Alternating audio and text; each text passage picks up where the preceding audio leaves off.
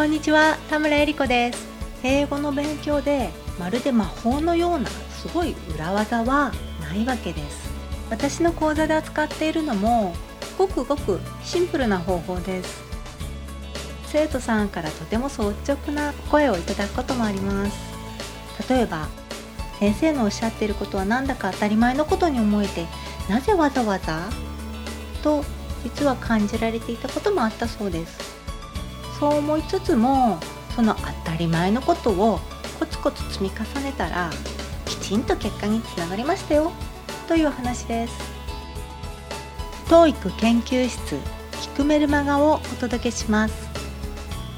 読む方のメルマガは URL toeic8.com スラッシュ mm です。LINE の TOEIC 研究室カフェチャットボットは LINE でアットマーク TOEIC8 で検索してみてください。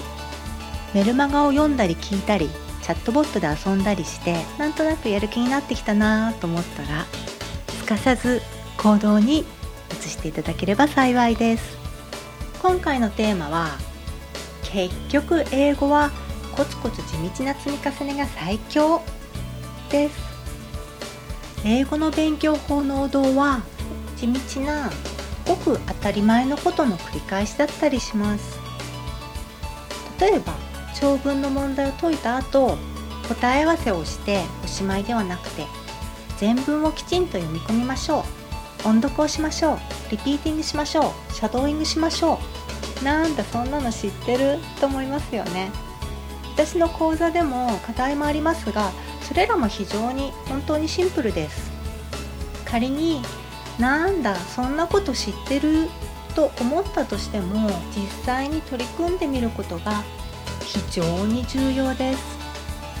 講座に取り組まれている最中にいただいたメールをご紹介させていただきます。5週目終わりました。日曜日に TOEIC を受けました。リスニングが思ったほど聞けなかったりマークシートの記入位置を間違えてしまったり結構ひどくて落ち込みました。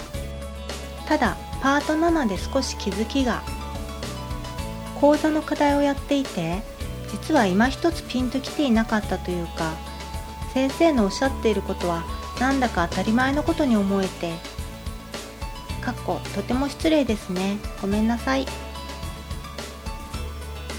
なぜわざわざと感じている節がありました。でも本番で見知らぬ文章を目の前にした時あこれかな？という瞬間が何度かあったのです。わからない単語ばかりでもう嫌と思った時誰と誰のコミュニケーションだっけ？と考えたらすっと前に進めました。リストが出てきた時これはさっと通り過ぎた後から設問に出てきたらそこだけ見ようと思いました。そうかそうか。ありがとうございます。残り5週も頑張ってみようと思います。はいとても率直なメッセージどうもありがとうございます。ピンとこなくてもそんなの当たり前では？と思っていてもそう思いつつもしっかり取り組まれてきたこと継続されたことそれが素晴らしいですね。同じ方から10週間の講座終了後に TOEIC 結果のご報告もいただきました。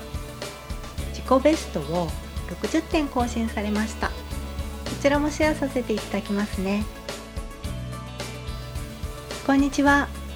パート7講座終了しましたがその後の11月度の TOEIC 経過をご報告させていただきます。なんと自己最高言ってました。765点でした。リスニングが大きく伸びましたがこれは隣の人に惑わされない最高の席に当たったという幸運かっこ笑い。そして問題文の先読みができたおかげです。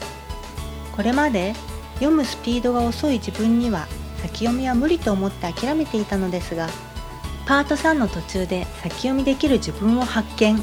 それ以降はポンポンとリズムよく回答できました。これも速読を含む音読で読みを徹底的に訓練したパート7講座の成果だと思いました。いつの間にか自分が思っていた以上に読むスピードが上がっていたんですね。リーディングの方は少しずつですが着実に点数を積み上げてこられた感じです。相変わらず時間は足りず手つかずの問題もたくさんありましたが講座10週目で学んだマルチパッセージでも取れるところを取るを実践してみました。もしかするとこれが点数に反映されているのかもしれませんね。最終目標の800点まであと35点足りませんでしたが今の時点の実力では十分満足です。田村先生ありがとうございました。はい自己最高点を60点更新おめでとうございます。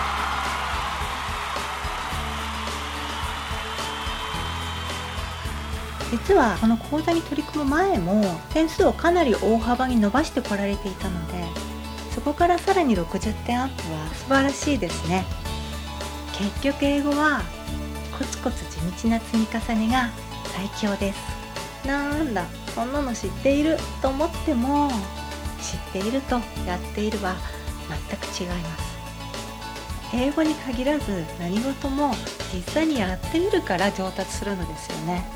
というわけで例えば音読リピーティングシャドーイングこれらもね本当に当たり前のことですよね。もう耳にタコができているかもしれませんがやるとやらないとでは数ヶ月後に大きな大きな違いになります。是非コツコツ地道に取り組んでみてください。応援しています。TOEIC 研究室聞くメルマガをお届けしました。読む方のメルマガは URL toeic8.com スラッシュ mm です。LINE の TOEIC 研究室カフェチャットボットは LINE でアットマーク TOEIC8 で検索してみてください。メルマガを読んだり聞いたりチャットボットで遊んだりしてなんとなくやる気になってきたなと思ったらすかさず行動に移していただければ幸いです。最後までお聴きいただいてどうもありがとうございました。それではまた。